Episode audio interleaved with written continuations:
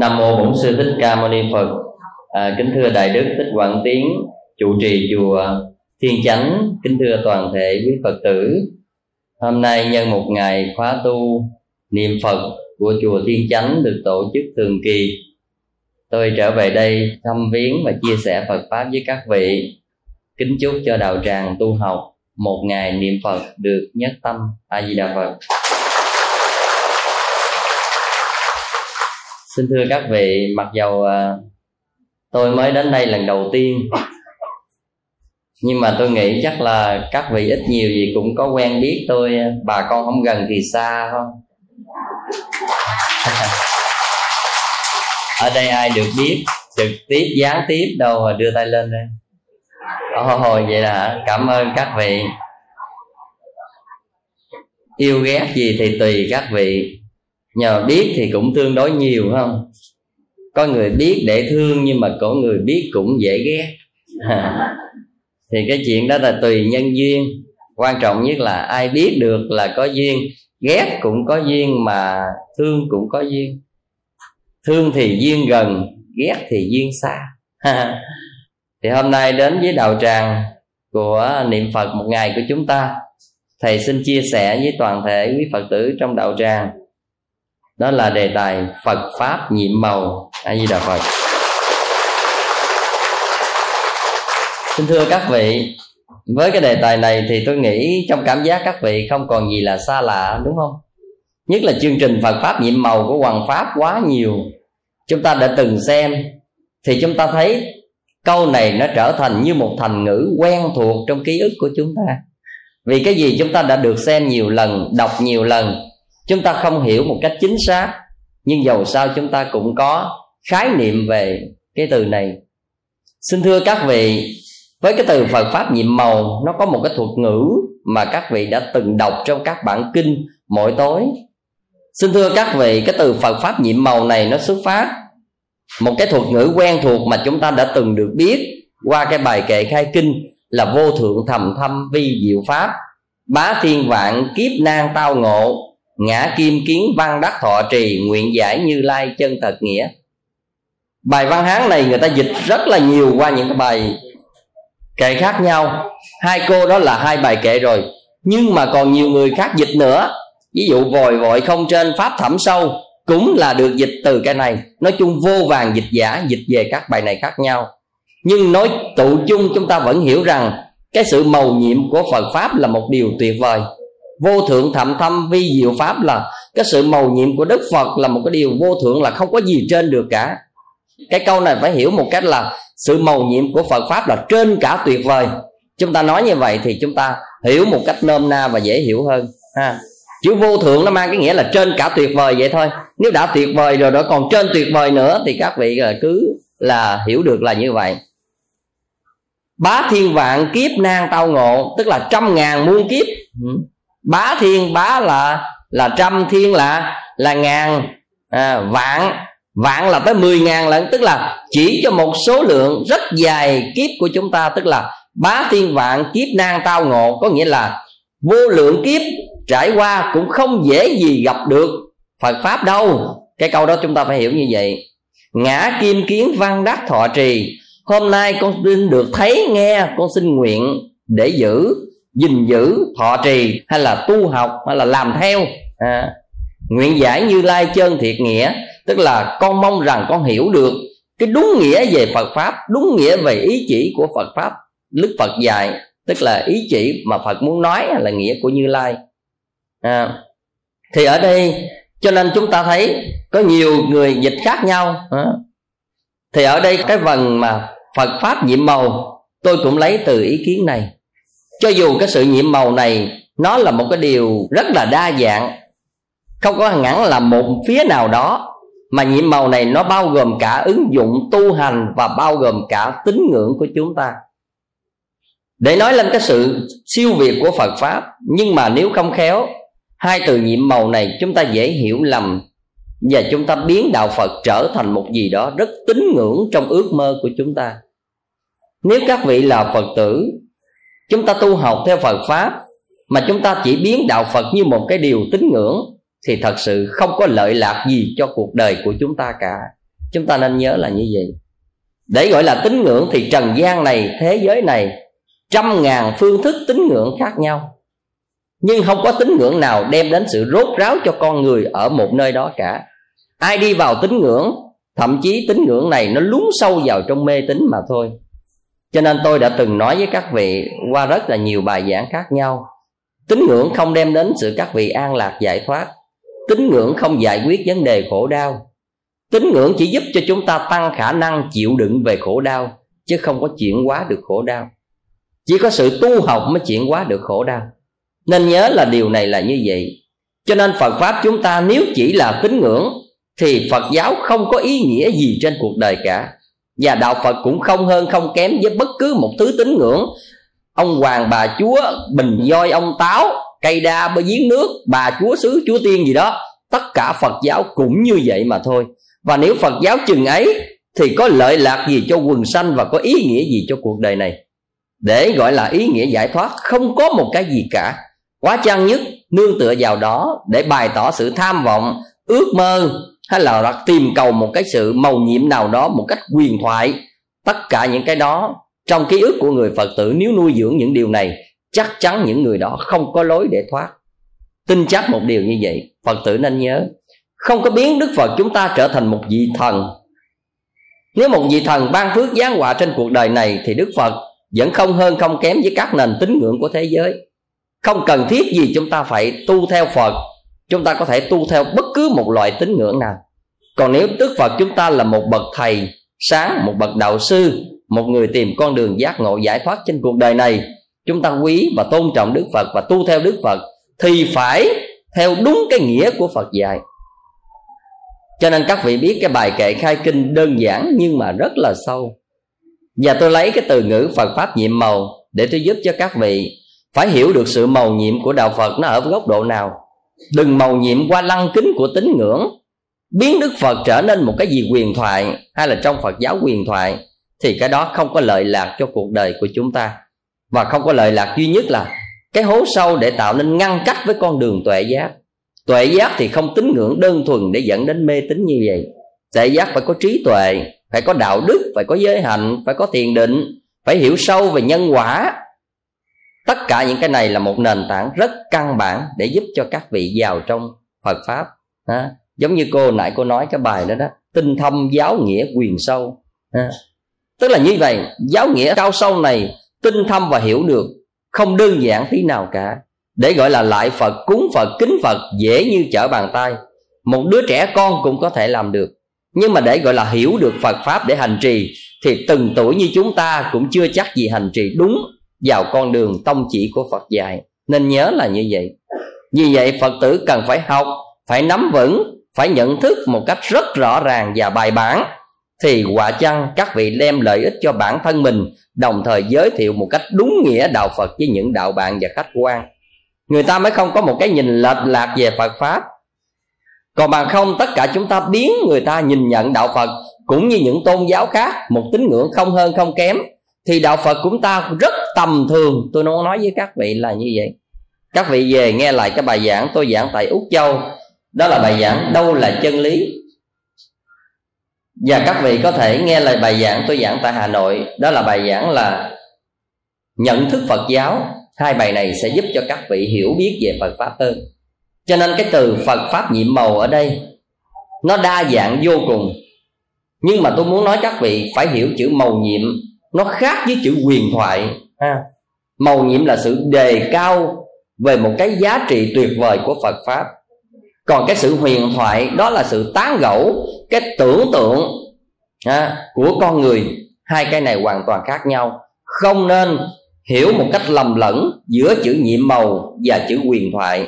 Nếu hiểu bằng một cách như vậy thì không khéo chúng ta lầm lệch lạc đi cái cảm nhận của người khác về những từ ngữ của phật pháp cho nên các vị biết bài kệ khai kinh này, nó xuất phát từ một người mà các vị đã từng nghe qua, thậm chí phim ảnh.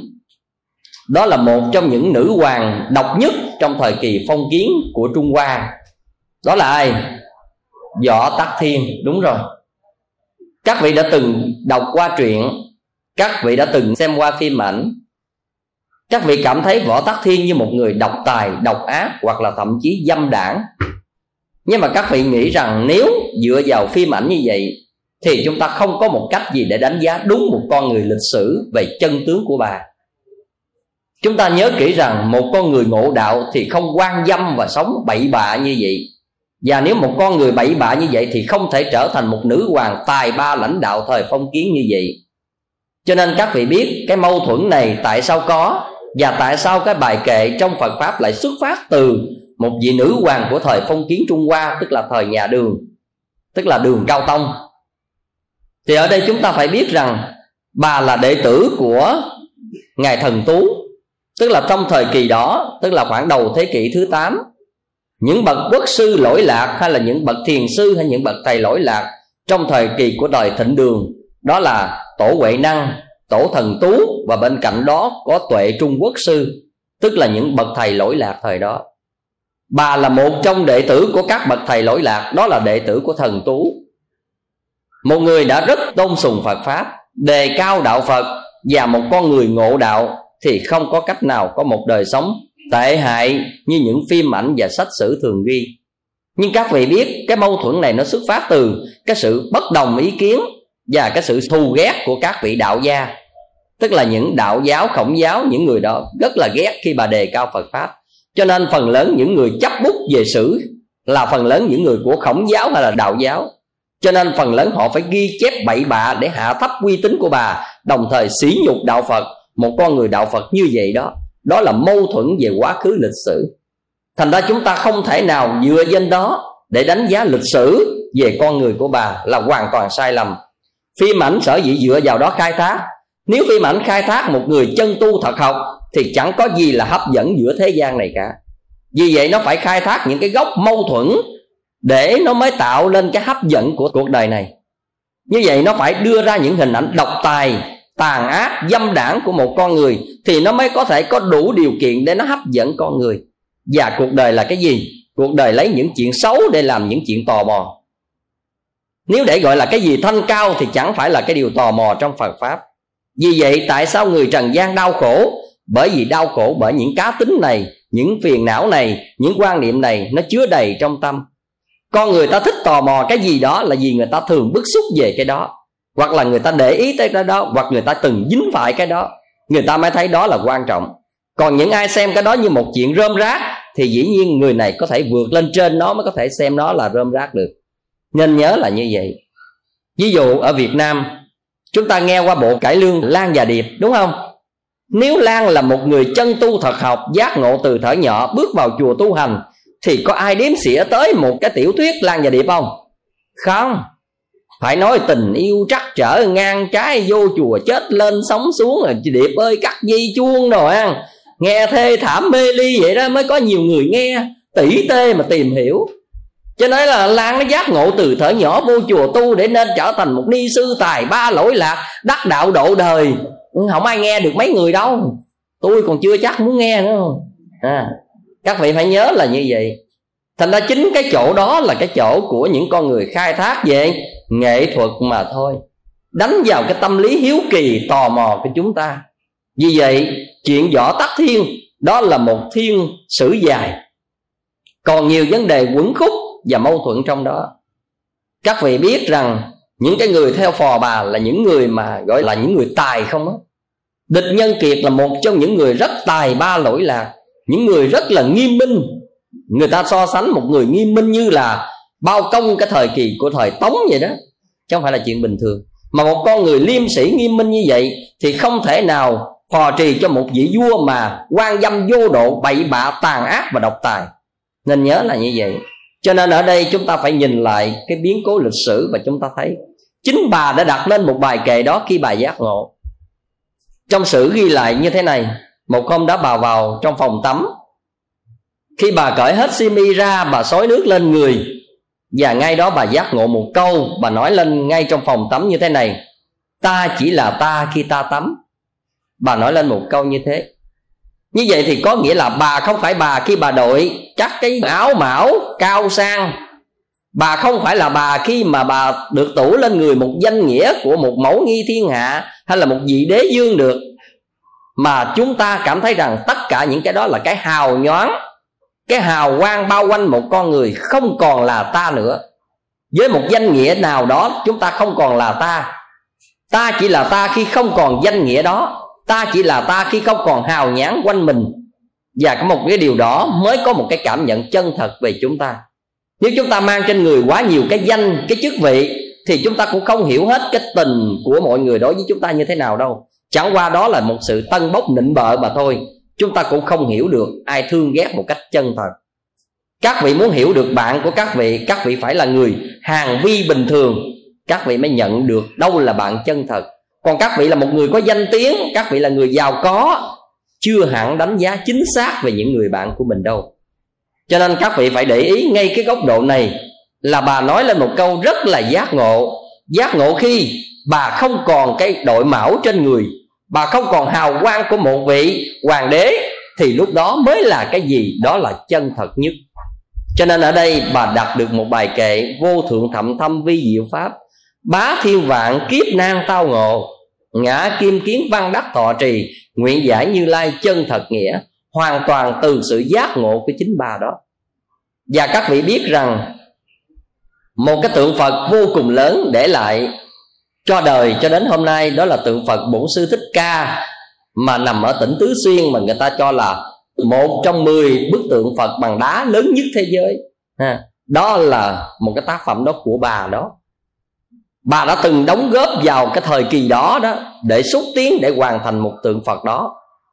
Cái tượng phật đó nằm ở một cái góc nào đó của sông trường giang, tức là sông dương tử là người ta nói như thế này, cứ là thường khi nước cứ dâng trào và làm ngập tràn dùng đó hoài, sóng to gió lớn và làm chìm thuyền, thậm chí nước dân dùng đó, dân chúng sống rất là lục lội và khổ cực.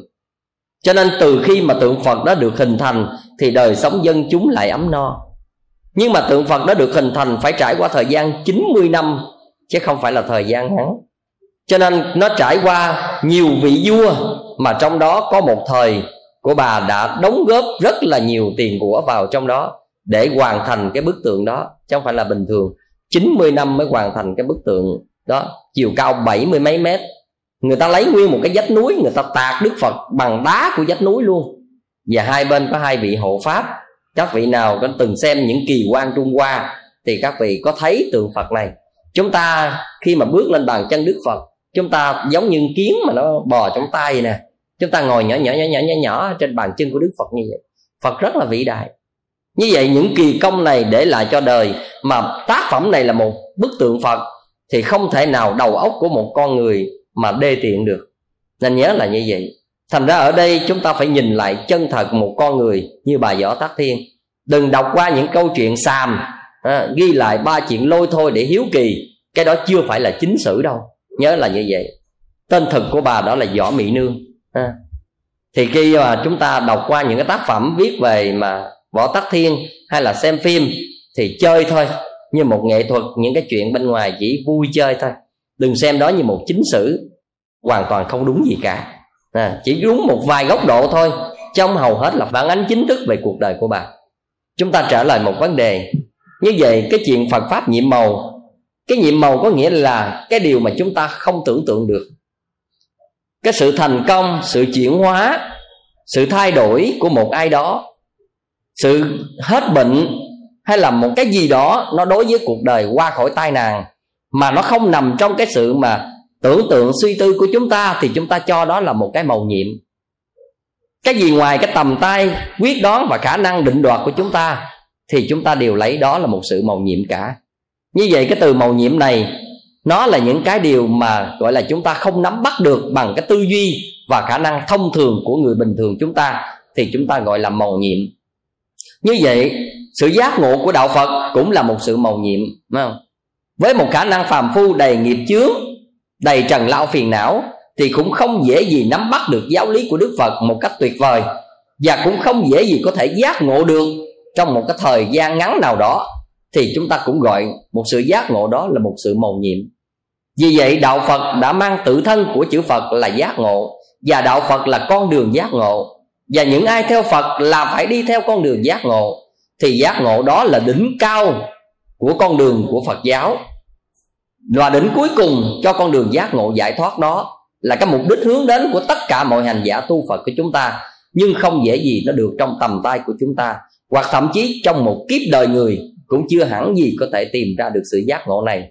Cho nên sự giác ngộ đó chúng ta cũng xem như là một sự màu nhiệm. Vậy thì bây giờ trong phật giáo nó có rất nhiều điều màu nhiệm. Bên cạnh điều màu nhiệm đó nó có một cái nữa gọi là sự siêu phàm siêu phàm như là những cái vị mà có chứng đắc thần thông trong phật giáo thì gọi là màu nhiệm. Một kiền liên là một trong những bậc thánh đệ tử thần thông đệ nhất. Và vì vậy chúng ta cũng có thể thấy rằng thần thông trong đạo phật cũng là một sự màu nhiệm. Nhưng mà đối với đạo phật, đức phật không quá quan trọng về điều này. Chúng ta nên nhớ kỹ nha. Màu nhiệm này dĩ nhiên có trong đời tu hành của chúng ta. Màu nhiệm này từng xảy ra với đời sống của các phật tử của chúng ta màu nhiệm này nó đã từng xảy ra với biết bao người theo con đường của phật pháp. Nhưng đức phật không bao giờ lấy đó làm một điều cứu cánh không bao giờ lấy đó làm một điều quan trọng. Vì vậy đức phật không bao giờ cho phép các đệ tử của ngài giáo hóa chúng sinh bằng con đường thần thông. Nên nhớ là như vậy. Bởi vì thần thông nó sẽ tạo ra cho con người người ta tính hiếu kỳ. À, mà nếu cái tính hiếu kỳ thì cái tính đó không đem đến cái sự giải thoát cho con người đâu cho nên tôi nói với các vị, chỉ tín ngưỡng theo phật pháp, tưởng tượng đức phật như một vị thần, không đem đến sự giác ngộ an lạc giải thoát cho các vị đâu. Các vị nên nhớ rất rõ điều tôi nói hôm nay. Phải không? Cho nên là khi tại sao đức phật cấm các đệ tử giáo hóa thần thông? Có thần thông thì độ người dễ hay khó? Vô cùng dễ. Tôi tự nhiên tôi ngồi mà tôi bay lên nóc chùa đây là tôi độ các vị rất là nhanh liền á. Các vị sẽ ùa chạy theo tôi hết liền á. Nhưng mà các vị theo để được cái gì? Theo để được thỏa mãn tính hiếu kỳ hay là theo để thỏa mãn lòng tín ngưỡng, hay là theo để các vị dứt sạch phiền não nhiễm ô? Cái đó mới là quan trọng. Cho nên đức phật đã từng nói với trong kinh rằng, thần thông không giải quyết được nghiệp lực. Nên nhớ vậy, nghe lại cái bài giảng thần thông trong đạo phật, tôi đã giảng rồi. Thần thông không giải quyết được vấn đề nghiệp lực. Nếu thần thông giải quyết được vấn đề nghiệp lực, thì ngày xưa ngài mục kiền liên không bị đánh tơi tả đến chết như vậy đâu và ngài mục kiền liên không bao giờ phát ngôn một câu mà khi các huynh đệ hỏi rằng, tôn giả là người thần thông đệ nhất, tại sao lúc đó tôn giả không dùng thần thông để thăng thiên độn thổ, thậm chí chỉ cho tụi nó đứng lại hay này kia kia nọ, mà ngài lại để cho tụi nó đánh muốn chết như thế này? Thì ngài nói, nghiệp lực đã đến, chữ thần không nhớ nhớ gì chứ thông à. các vị thấy ngài trả lời một câu rất rõ ràng. Như vậy thì chúng ta xác định được gì? Thần thông không giải quyết được nghiệp lực vậy thì ba cái chuyện hiếu kỳ lòng vòng đó giải quyết được gì cho sanh tử, cho nghiệp lực, cho trần duyên, cho chướng duyên phiền não của chúng ta? Để ý ngay cái chỗ đó. Một điều quá quan trọng mà các phật tử không có để ý. Vậy mà các phật tử hay nghe ở đâu á, có lón thoáng bà xẹt điển gì đó, hay là nơi đó có ông lên bà xuống nói hay lắm gì đó, thì cứ đúc cái đầu mà theo. Theo một cách vô minh, theo một cách mê mờ. Mà chúng ta cứ nghĩ cái đó là chúng ta là đi theo cái hiểu biết chiều theo cái tham vọng chiều theo cái tò mò chiều theo cái hiếu kỳ của bản thân mà cuối cùng không đem lại lợi ích gì cho chúng ta cả. Có những người bán mạng cho những cái niềm tin vu vơ như vậy để cuối cùng một cuộc đời hư hư thật thật sống ăn cơm dưới đất mà tối ngày nói chuyện trên trời à, nói chuyện tiên thiên bà độ mạng gì đó tự biến mình trở thành kẻ nô lệ cho thần thánh ảo tưởng như vậy không có giá trị thực gì với đời tu của các vị cả. Cho nên tôi muốn nói sự màu nhiệm trong đạo phật. Cái màu nhiệm phải hiểu một cách rất rõ chứ không phải là màu nhiệm như một sự mê tín đâu. Để đem một sự màu nhiệm ra hấp dẫn thiên hạ, thì cái điều đó không đúng với tông chỉ của đạo phật rồi. Các vị nên nhớ là như vậy. Đức phật không yêu cầu chúng ta là như vậy. Tu tập có thần thông là tốt, nhưng mà không phải có thần thông để mua thần bán thánh không phải có thần thông để hấp dẫn quần chúng để được lợi nhuận, để tham vọng, để khoe danh. Tất cả những cái đó không phải là trong chỉ của phật pháp. Chúng ta nhớ kỹ như vậy. Cho nên trong đạo phật, cái điều màu nhiệm, thần thông, quyền thoại đều có hết á. Nhưng mà không phải là cái tiêu chỉ của phật giáo. Chúng ta có nhớ ngày xưa câu chuyện của ngài hoàng bá không? Ngày xưa khi ngài hoàng bá cùng đi với một vị đạo tiên ông này thì ông luyện được thần thông bằng cái cách là vậy nè. Ông đi đến đâu mà ông thấy cái dòng sông nước đi ngang đó thì ông chỉ cần thảy cái nón xuống là ông nương cái nón ông lướt qua bên sông. Hoặc có thể ông bẻ một nhánh tre nhánh trúc nào ông thấy xuống cái là ông phóng theo ông bay bên, đi bên sông bên kia. Thì ngài hoàng bá một hôm đi với một vị đạo tiên đến một cái nơi cần phải qua sông. Thì vị này mời qua sông thì hoàng bá nói, để tôi kêu đò. Ông nói, ngài đợi đò để tôi đi. Thì ông thảy cái nón xuống nước, ông lướt qua bên sông ngài hoàng bá lụi thụi đi tìm đò. Đi qua tới sông bên kia cũng gặp được ông ta. Thì ông ta cười ngài hoàng bá và có vẻ rất là tâm đắc.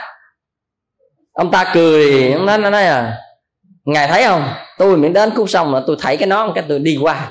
Thậm chí không có nón tôi bẻ nhành cây cái tôi đi qua. Ngài phải đi tìm đò. Thì ngài hoàng bá bình thản mới hỏi cái ông đầu tiên nó ông luyện cái này được bao lâu?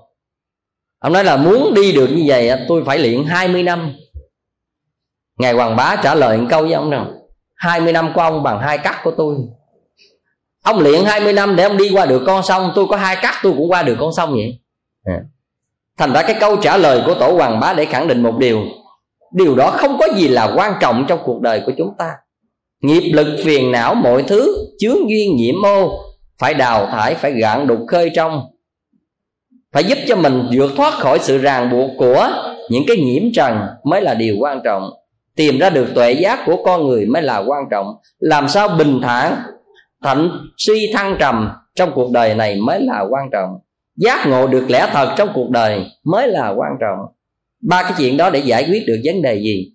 Khi nghiệp lực tới thì tất cả mọi thứ đó không còn giá trị trong cuộc đời của chúng ta nữa. Cho nên đức phật đã dạy một câu rất hay trong kinh pháp cú dù bay lên không trung, dù lặn sâu dưới đáy biển, dù chui núp hang sâu, không có một nơi nào có thể thoát được ác nghiệp mà mình đã gây. Câu này đức phật dạy lên như thế để chúng ta thấy được rằng, nếu nghiệp lực đã tới thì không có thần thông nào có giá trị trong cuộc đời nữa cả. Cho nên trong kinh pháp cú có một pháp cú thí dụ nêu về câu chuyện của các vị có thần thông. Một hôm vô thường đến, tức là thần chết đến thì các vị này là những người tu đắc đạo. Không phải đắc đạo mà tu có thần thông. Vì tu có thần thông cho nên biết là ngày mai thì thần chết đến, tức là nghiệp lực đến, dẫn mình đi đó. Thì cái vị mà có thần thông biết bay đó, bay lên trên không, ẩn vào mây núp ở trong vị có thần thông thứ hai á, chui xuống dưới biển, dẹt nước, ẩn vào trong biển. Vị có thần thông thứ ba đó là dập núi, chui vô trong núi để mà trốn thì khi đúng ngày giờ nghiệp lực đã tới, vị con thần thông bay lên dập mây á, hết thần thông đứt rớt xuống té, chết. Ừ. cái người mà lặn xuống dưới biển á, hết thần thông rồi, nước khép lại, ngợp, chết. Vậy ở trong núi nghiệp lực tới, hết thần thông đã khép lại, chôn luôn trọng tất cả những cái điều này, chúng ta thấy gì? Thần thông không giải quyết được nghiệp lực mà vậy là nếu mà sự màu nhiệm ở đây chúng ta chỉ tưởng tượng như là một cái gì quyền thoại trong cuộc đời của chúng ta, thì đó không khéo đẩy cho chúng ta trở thành một tín ngưỡng mê tín đó. Phải hiểu rất rõ nghiệp lực thần thông và giá trị là sự màu nhiệm này nó có ra trong cuộc đời của mỗi con người của chúng ta là gì, đó mới là vấn đề quan trọng. Thành ra ở đây người phật tử tu học phải có một nhận thức chân xác về điều này. Cho nên hôm qua ở chùa tôi á có khóa tu học một ngày có một cái người đó bà dẫn con đến.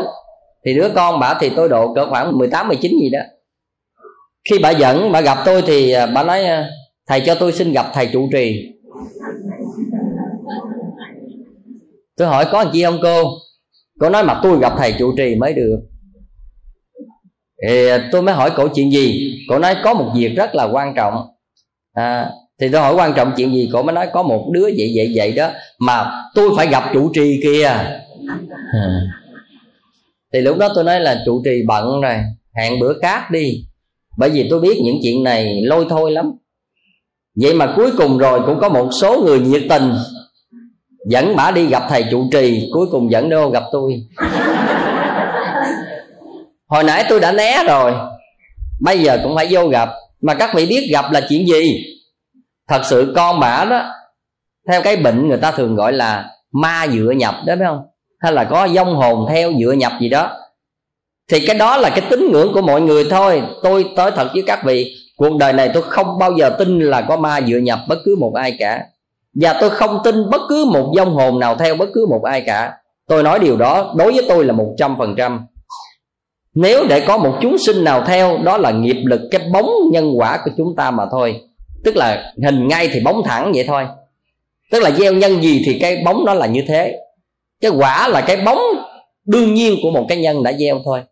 Còn cái vấn đề nói dông nào theo ma nào dựa nhập quan đường, không bao giờ có chuyện đó. Không lo đi chữa trại hệ thần kinh, mà đi lo tưởng tượng ba cái chuyện ma dựa nhập để đẩy con mình vào trong những cái chuyện bệnh tật sai lầm. Cho nên khi bà gặp tôi, bà nói như thế nào? Thầy á, thầy thấy con tôi đó là gì? Được phật á, bổ xứ xuống. Phật đã nhập vào con tôi để mà ban điển linh để mà cứu đời. Cho nên á, nhờ thầy á, để giúp nó này kia kia nọ cho nó nói giống như nói pháp đồ này kia kia nọ vậy đó. Tôi nói cô không mang con cô đi bác sĩ thần kinh chữa trị cho nhanh mà còn bài đặt ra ba cái chuyện này. Tôi nói thật với cô thầy không tin bất cứ một điều gì về chuyện này cả thẳng thừng như vậy con cô bị bị thần kinh mà cô không lo mà chữa trị nó. Để cho nó càng ngày nó càng bệnh nặng hơn. Đây là mai này cô mất đứa con trắng tay đó. Bà mới nói vậy thầy ổng tin hả? Bà mới nói con nhập điển phật đi cho thầy coi. À, bắt đầu lúc đó nó mới gồng lên nó bắt ấn đồ nó trợn mắt rồi với tôi đồ này kia. Tôi nói con không lo chữa trị bệnh thần kinh mai mốt con điên luôn chứ đừng làm mấy chuyện này. Đối với tôi mấy cái chuyện đó là không có giá trị với tôi đâu vậy mà cũng có một vài phật tử yếu bóng vía. Nó thầy, nếu phật không nhập nó, tại sao nó xưng nó là phật? Tôi nói có nào nhập xưng lên quỷ không? À. có ai bị nhập mà xưng lên tôi là quỷ không? Nó đều nói là phật, là thánh, là thần, là cái này kia trên đâu nói là là quỷ. Các vị không hiểu về điều này. Ủa, nó xưng nó là phật, nó là phật sao? Các vị không có thấy rằng bị tổn thương về hệ thần kinh mà không lo chữa trị đó. rồi biến mình trở thành người quan tưởng, tự kỷ ám thị, không bệnh, mặc định trở thành bệnh, tự nhiên mặc định bệnh rồi bệnh luôn. Rồi lại những người xung quanh ủng hộ cho cái bệnh đó nữa. Tức là nghe ai cũng nói nó bệnh như vậy, thì nó đinh ninh nó bệnh như vậy vậy chết cuộc đời nó không? Các vị cũng là một trợ duyên để làm cho những người bị bệnh đó trở thành tật nguyền suốt đời. Sống hư hư không thư mà thật không thật. Người không ra người mà ma không ra ma. Các vị không ủng hộ người ta để trở nên một người tỉnh táo mà các vị là hùa theo. Làm sao? Tương lai tao làm sao? Mai này tao làm sao? Chuyện đó làm sao? Nó nói có đúng, nó không biết nó là ai mà biết các vị. Vậy mà lủi đầu vô để hỏi, để tin như thế được. Thấy ai ở ngáp cái tưởng tượng giống như thần thánh, rồi lại giái đồ cầu. Các vị làm những chuyện tôi thấy các vị là người tỉnh mà còn điên hơn nó nữa. Đó. tại sao lại là như vậy? Người học phật không có những chuyện bậy bạ và mơ hồ như vậy thấy một con người như vậy phải hỗ trợ để giúp người ta tỉnh táo trở lại. Tại sao một con người điên điên khùng khùng vậy mà có biết bao nhiêu người hùa theo? Chúng ta làm những chuyện đó để được cái gì? Vậy đó mà khi nói lên à nó là thần, là thánh nó này kia nó múc miếng nước uống là hết bệnh này kia kia nọ đâu ba cái chuyện quan đường, nó làm được vậy cần chi có bệnh viện, cần chi có bác sĩ? Đâu phải là những cái chuyện mà đồn thổi phào như thế đó và những kẻ đó không bao giờ làm lợi ích gì được cho phật pháp cả. Nếu trong phật pháp còn nhiều những người quan đường như thế, thì sẽ đẩy đạo phật trở thành một thời kỳ đen tối như mấy mươi năm về trước. Tôi đã từng nói với các vị rồi. Đạo phật không thể phát triển với những người ở ngáp được. Đạo phật không thể phát triển với những người ông lên bà xuống được. Đạo phật không thể phát triển với những người cõi âm cõi dương được.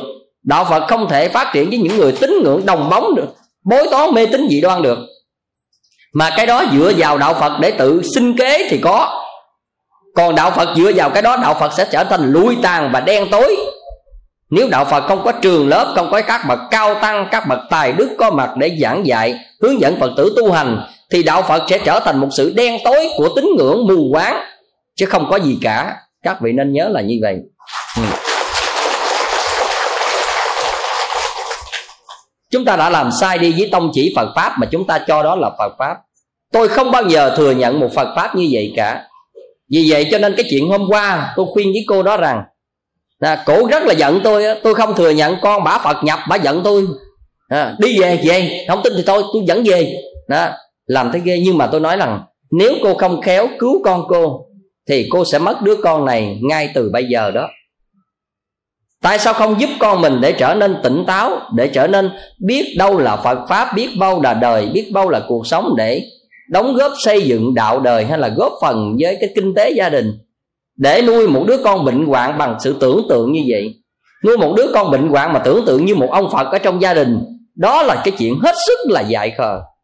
À, tôi không thể nào chấp nhận những điều đó. Thành ra ở đây tôi muốn phân tích cho các vị thấy rất rõ luôn và một điều như thế này, nó cũng là một sự trùng hợp. Các vị biết ngày hôm qua đó là nơi ở tôi tổ chức khóa tu. Buổi chiều khoảng 5 giờ mấy 6 giờ. Thì nó có một điều lạ là gì nè?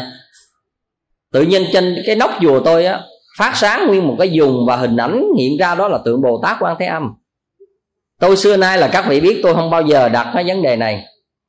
Rồi những người lại phật bồ tát phía trước hoặc những người mà làm bảo vệ phía trước á họ thấy họ mới la lên thì mấy người có máy chụp hình đó là họ mới chụp. Thì có hai đứa bé đó nó cũng chụp, mà nó hào hứng quá, cái nó sách vô nó khoe với tôi. Thầy thầy thầy, chùa mình nè, có bồ tát hiện trên đỉnh, nó đưa ra tôi tôi nói con biết cái cá tính của thầy, không bao giờ có những vấn đề tin tưởng mấy cái chuyện bày bạ gì đâu. Dùng cái kỹ xảo gì mà làm trong cái máy điện thoại như thế đó rồi đưa lên thầy coi, con bị đòn với thầy bây giờ đó. Nó đang hào hứng, nó gặp tôi làm câu cái mất chớn cái nó nói, con nói thiệt mà tôi nói nói thiệt cái gì? Làm gì có chuyện bậy bạ như vậy? Thì nhưng mà sự thật với các vị, sau đó rồi khoảng hai chục cái máy chụp hình của các vị đó chụp trong máy đó mới đưa tôi xem. Mờ có, rõ có. Đó. thì khác nhau là như vậy. Thì tôi cũng xem như là nó có một cái gì lạ lạ hay là do ánh sáng, do cái gì hay là do mặt trời chiều gì tôi không biết. Nhưng mà tự thân của nó y chang như một hình ảnh của bồ tát tỏa sáng đứng trên đỉnh chùa như vậy nhưng mà tôi muốn nói cái gì? Đối với tôi tôi bình thường. Tôi không xem cái đó như một cái điều gì gọi là quyền thoại. Nhưng mà nếu các vị nhớ, trên cuộc đời này nếu có những quyền thoại xảy ra, thì nó tùy công đức các vị mà nó sanh chứ không phải do tự nhiên mà nó được. Vậy không tô bồi công đức mà lo tưởng tượng mấy cái đó đó là bỏ gốc theo ngọn là sai lầm. Nên nhớ là như vậy.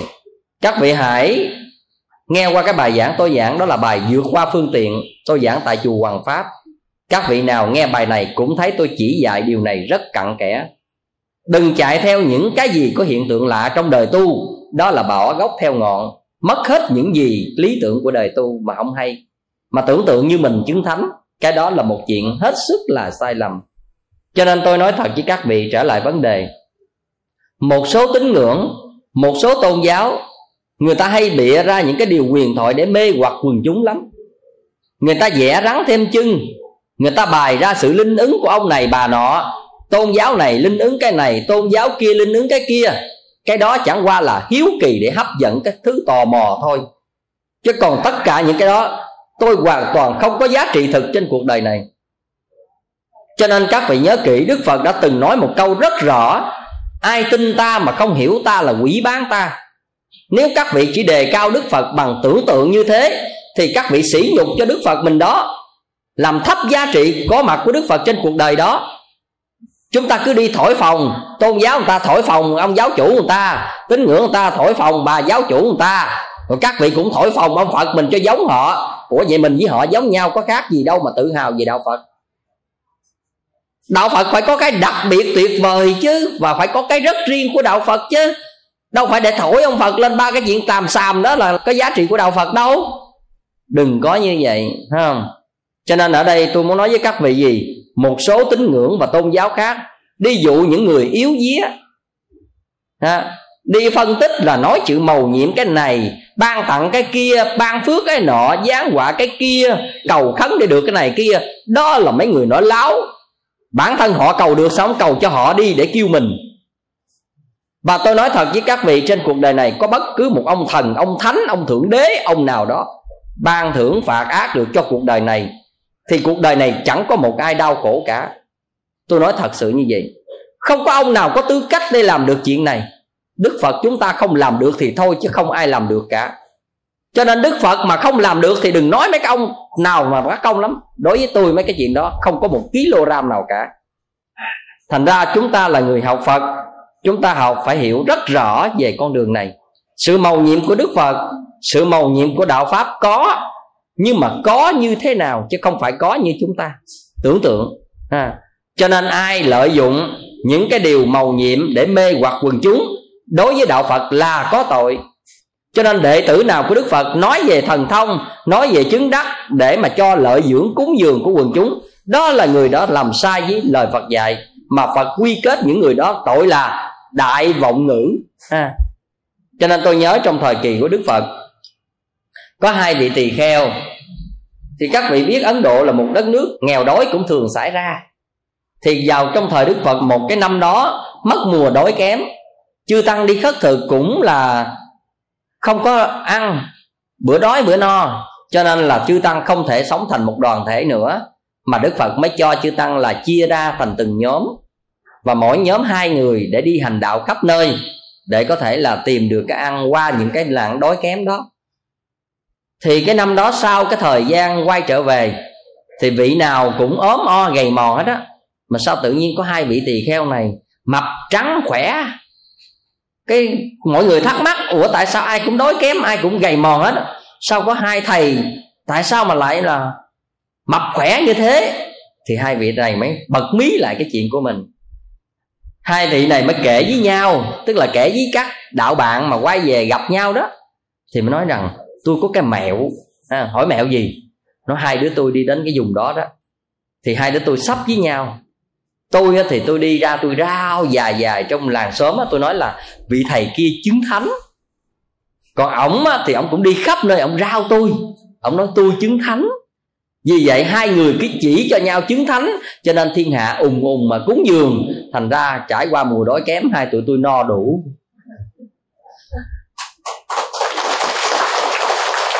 Thì các vị biết rằng câu chuyện đó sau khi nói rồi thì các đệ tử của đức phật mới mới đem chuyện này lên thưa với đức phật. Và đức phật mới mời hai vị tỳ kheo đó ra. Đức phật mới hỏi là có thật như thế không? Thì hai vị tỳ kheo mới nói dạ bạch đức thế tôn, có thật như thế. Do mà cái mùa đói kém cho nên con tôn với nhau chứng thánh, con nói là thầy kia chứng thánh, thầy kia nói con chứng thánh, cho nên người ta đem đồ ra người ta dành nhau, người ta cúng dường. Thành ra tụi con là sống sung túc như vậy đức phật nói, hai ông là ăn đồ bất tịnh. À. hai ông nói dối với thiên hạ mà ăn.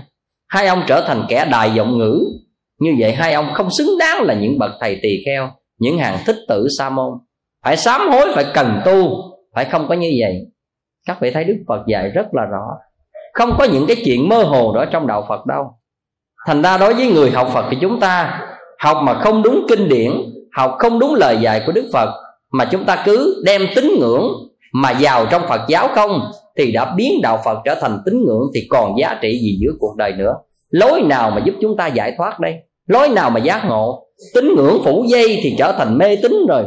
Còn cái gì nữa đâu mà vấn đề mà gọi là là giác ngộ? Cho nên giữa tín ngưỡng và mê tín, cái bờ mé của nó như một sợi tóc vậy đó. Không dễ đâu. Biết tín ngưỡng thì tốt đó, cũng không có gì sai. Nhưng mà giữa cái bờ mé tín ngưỡng để trở thành mê tín cái kẻ nó như là tơ tóc vậy nè, các vị, không đơn giản đâu. Dễ dàng vừa tín ngưỡng mà nó sụp vào mê tín rất là dễ. Ít ai mà ở một mức độ tín ngưỡng rồi dừng lại lắm. Nên nhớ là như vậy. Cho nên ở đây khi học phật, chúng ta thấy gì? Đức phật dạy những điều để giúp cho chúng ta giác ngộ, chứ không phải để đức phật nói ra cho chúng ta những điều mơ hồ quyền hoặc rồi sau khi giác ngộ, chúng ta có khả năng siêu phàm, thì lúc đó tự công năng chúng ta phát ra cái siêu phàm chứ không phải do chúng ta tìm cầu cái siêu phàm. Ai tìm cầu cái siêu phàm thì không bao giờ đạt được cái siêu phàm. Bởi vì tìm ngọn thì làm sao mà đạt được cái gốc? Khi có gốc thì tự nó có ngọn. Các vị có thấy cái cây nào mà cành lá nhánh không mà cái gốc cũng có không? Nhưng mà nó có cái gốc rồi nó có khả năng để phát sanh cành lá không? Vậy là cái gốc mà không tìm là đi làm cái cành nhánh ngọn làm sao có được? Cái đó nó trở thành quan tưởng. À, cho nên trở lại vấn đề, học phật là ngay những cái chỗ này, đừng có để bị đánh lừa bởi những tín ngưỡng nào khác. Đừng hòng ai dụ hoặc những cái điều mê mờ khác. Các vị phải nhớ là như vậy. Cho nên tôi nói với thật sự các vị, điều màu nhiệm nó có xảy ra. Có không? Có, nhưng mà xảy ra theo cái gì? Ví dụ bây giờ chú này, chú bệnh tật, chú trì chú chú tụng kinh, chú lại phật, chú làm gì đó, tự nhiên, cho dù là bệnh ung thư, cái tự nhiên chuyển hóa hết bệnh rồi cái người kia gặp tai nạn, khổ nạn, cái trì chú tụng kinh, cái hết bệnh, thì điều đó chúng ta thấy màu nhiệm không? Màu nhiệm. Nhưng vậy tại sao biết bao nhiêu bệnh nhân cũng tụng kinh trì chú, tại sao họ không hết bệnh? Cái này phải cho chúng ta một câu hỏi và trả lời xác đáng. Còn bằng không, để làm cho chúng ta mơ hồ, bán tính bán nghi cho con đường học phật. Và người học phật không thể để biến mình trở thành những cái cách bán tính bán nghi như vậy vậy thì tôi nói với các vị, bây giờ cái chuyện như thế này. Cách nay khoảng 6 năm về trước, có một cô bé mà bị bệnh gọi là khối u não á. Là khi mà lúc tôi du học tại ấn độ, rồi cha tôi lâm trọng bệnh rồi qua đời đó tôi có về đó. Thì trong cái ngày tuần 49 ngày đó, thì đi dự rất đông người, trong đó có cô bé đó. Cô bé đó bị khối u não trong đầu, mà cô bé đó chỉ mới có 10 17 tuổi thôi thì tại sao cái chuyện đó xảy ra thì tôi mới hỏi là tại sao con lại như vậy? Thì cái người cha nuôi tức là người đỡ đầu nó đó, thì mà nói là như vậy. Năm 16 tuổi đó, nó bị má nó ép gả cho người Đài Loan. Nó không chịu cho nên nó bỏ trốn. Sau khi nó bỏ trốn rồi, nó mới đi đến nhà người này, tức là cũng bà con thôi. Rồi người này thấy hoàn cảnh nó gì vậy, tội quá mới đứng ra nuôi nó. Thì nuôi nó khoảng gần một năm sau, cái tự nhiên nó đau đầu và nó chóng mặt và nó cứ đau đầu như điên vậy thì đi chụp ít quang đi khám, thì ra là nó có khối u não. Thì khi nó có u não rồi đó, các vị biết nó đau khổ và nó tuyệt vọng dữ lắm. Mà các vị nhớ kỹ rằng khi có khối u não trong đầu thì chết chứ không có thể sống nổi. Hoặc là trở thành kẻ thực vật nằm đó chờ chết thôi chứ không có cách gì khác. Thì khi lúc đó đó thì gia đình nghèo, đâu có khả năng chữa trị nhiều. Cho nên là đi chữa trị thời gian cũng không có kết quả gì nhiều. Cho nên rồi đó nhờ nó nghe cái bài giảng của tôi về hóa giải nghiệp tiền kiếp. Sau đó nó nghe rồi thì nó cũng có ứng dụng nhưng mà bước đầu nó đau khổ và nó hoang mang lắm. Nhưng mà khi nó gặp tôi thì nó đang bệnh. Đầu tiên mà tôi hỏi nó đó là, con có sợ chết không? Cái nói, thưa thầy, ngày xưa thì bước đầu con rất là sợ chết, nhưng bây giờ con đã quá mệt mỏi và quá đau đớn rồi. Bây giờ con nghĩ con không có cảm giác sợ chết nữa. Thì tôi nói, nếu đã như vậy thì tốt. Con hiểu được cuộc đời là vô thường cái chết có thể xảy ra hoặc không, cho dù có lo hay không, điều đó nó vẫn là như thế, nó là quy luật rồi. Nhưng bây giờ, thầy chỉ nói với con như vậy. Thầy thì không có tiền nhiều, thầy chỉ cho con 500 ngàn thôi. Con lấy tiền này, con thích mua gì thì con cứ mua. Thậm chí con có thể là phụ vô uống thuốc được thì con cứ lấy đó mà dùng. Nhưng hàng ngày, mỗi buổi sáng con lại dùng thầy 100 lại. Và con trì những cái biến chú đại bi như thế này trong cuộc đời của mình và đừng để ý niệm sợ chết trong lòng, bởi vì có sợ cũng không giải quyết được vấn đề gì đâu. Con hãy tỉnh táo chấp nhận và con suy tư rằng, mai này cái chết có thể đến với con, hoặc cái bệnh này nó có thể nặng hơn, thì con cũng vẫn chấp nhận như một điều đó là nghiệp lực. Và tôi dặn nó rất là kỹ những điều đó như thế. Thì sau đó về, các vị biết rằng khi tôi gửi nó, tôi cho nó tiền là tôi nghĩ là an ủi nó đó. Và tôi nghĩ nó không còn sống được bao lâu có nghĩa là trở thành là mê loạn và có thể chết luôn rồi. Tôi không có một niềm hy vọng, nhưng mà tôi khuyên rằng những cái hành động đó có thể giải quyết được một phần nghiệp lực trong cuộc đời của nó mà thôi. Tôi thì có suy nghĩ như vậy, thì trước khi chết mà mình quá giải được ít nhiều nghiệp chướng thì giàu sao cũng thanh nhàn hơn. Ý tôi là như vậy. Nhưng sau khi tôi qua ấn độ rồi 3 tháng sau tôi nhận được cú điện thoại từ việt nam. Đó là cú điện thoại từ cha nuôi của nó. Và cha nuôi của nó có nói một điều là thời gian qua nó làm giống như thầy dạy vậy đó. Và khi mà trải qua một thời gian, một, hai tháng gì đó, tự nhiên nó thấy nhẹ nhàng đi và khi nó đi kiểm tra lại thì khối u đã mất rồi.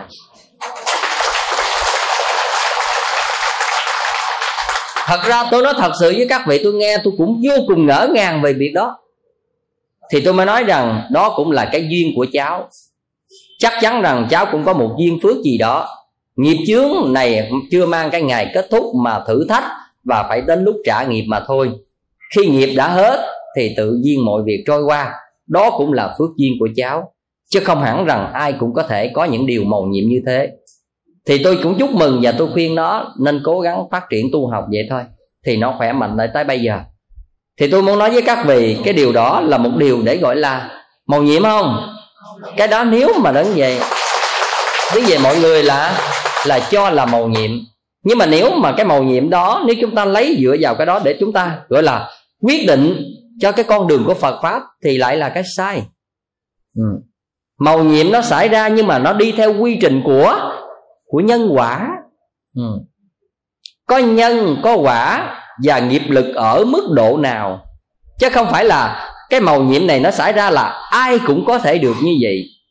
Nếu muốn được như vậy, quá chăng là cái phước báo của người đó ở mức độ nào? Nghiệp lực người đó ở mức độ nào? Và cái tự thân nỗ lực này tu có quá giải được ở mức độ nào? Và nó đủ sức cân đối thì nó tự tự giải quyết lấy. Cho nên có những người chưa đủ niềm tin, chưa đủ dụng công, hoặc thậm chí nghiệp đã tới hồi kỳ kết thúc, thì không có cách nào thay đổi được. Cho nên tôi nói sự màu nhiệm chỉ là cái ngọn thôi.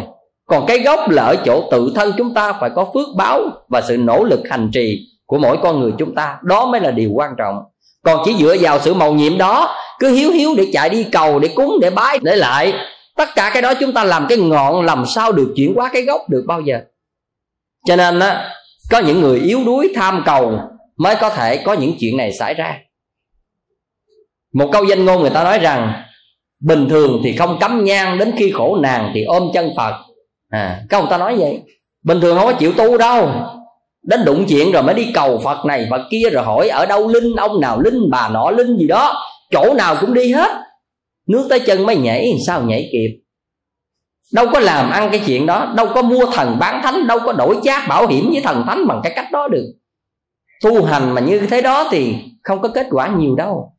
Dĩ nhiên cái gì nó cũng có nhân quả, sự cúng bái cầu lại của chúng ta cũng có một phần phước báo, nhưng không phải là cái căn bản nếu để dựa vào đó làm cái căn bản thì không có cái gì để gọi là cái chỗ đứng vững vàng cho chuyện tu học chúng ta hết á. Cho nên á, điều màu nhiệm sẽ xảy ra với bất cứ mỗi ai trên cuộc đời. Quá chăng chúng ta phải hiểu rằng nghiệp lực và phước báo của chúng ta phải hiểu một điều như vậy. Cho nên hãy tận tâm mà phát huy về phước báo, tận tâm mà tu hành để chuyển hóa nghiệp chướng. Cái đó là cái căn bản. Đừng đợi đến những cái điều đó rồi chạy cái hiện tượng đó rồi đi cầu ha thì như vậy nó hơi muộn màng người tu phật không có hên xui bằng cái cách đó được.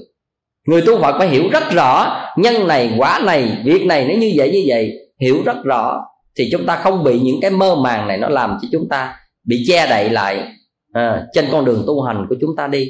Cho nên sự có mặt của đức phật đức phật nói rất rõ ta ra đời vì lợi ích cho số đông vì lòng thương tưởng cho đời vì hạnh phúc và an lạc cho chư thiên và loài người. Như vậy đến với đạo phật là để nhận chân được khổ đau, hóa giải được khổ đau, để đi đến con đường an lạc. Và an lạc trong khả năng của chúng ta. Khi chúng ta không còn dính mắc, không còn nhiễm ô, xa lìa sự tham ái chấp ngã, ai đào thải được bao nhiêu thì sự an lạc có bấy nhiêu. Cái an lạc hạnh thơi này nó có theo cái sự bớt dần cái dính mắc phiền não cố chấp của chúng ta. Nó theo tỷ lệ nghịch. Nếu phiền não giảm dần thì an lạc nó tự tăng dần. Đó là quy luật và phiền não tăng dần thì khổ đau nó tăng theo mà. Tức là cái an lạc nó giảm dần. Nó là như vậy. Cho nên ở đây chúng ta thấy cái gốc là cần giải trừ phiền não, tu tập chuyển hóa, hờn, ghen, ích kỷ, đố kỵ, tham sân si. Hay là chúng ta chỉ cầu cho mình được bớt những điều đó. Xin thưa các vị, những điều đó không phải do cầu mà được đâu. Cầu là bài tỏ ước mơ của chúng ta về điều đó. Đối với đức phật, điều đó không có xấu nhưng mà muốn thay đổi được điều đó hay không? Phải tự thân nỗ lực hành trì. Phải tự thân đào luyện lấy chính mình trong từng ngày từng ngày trong cuộc sống của chúng ta. Đối duyên xúc cảnh, khi nào sanh tham, khi nào sanh sân, khi nào sanh si, khi nào ghen tức, khi nào ganh tị, khi nào đố kỵ, phải biết ngay. Và biết đó là những tật xấu và tìm cách tự bào mòn nó, tự kéo lại, tự chuyển hóa nó. Một ngày một chút, năm ngày, mười ngày, một tháng, mười tháng lần lần chúng ta mới có thể làm chủ được những cái tập khí xấu ác này chứ không phải là chuyện bình thường. Đừng, thì tôi mong rằng tất cả những cái điều đó chúng ta nước chảy đá mòn. Đó là quy luật.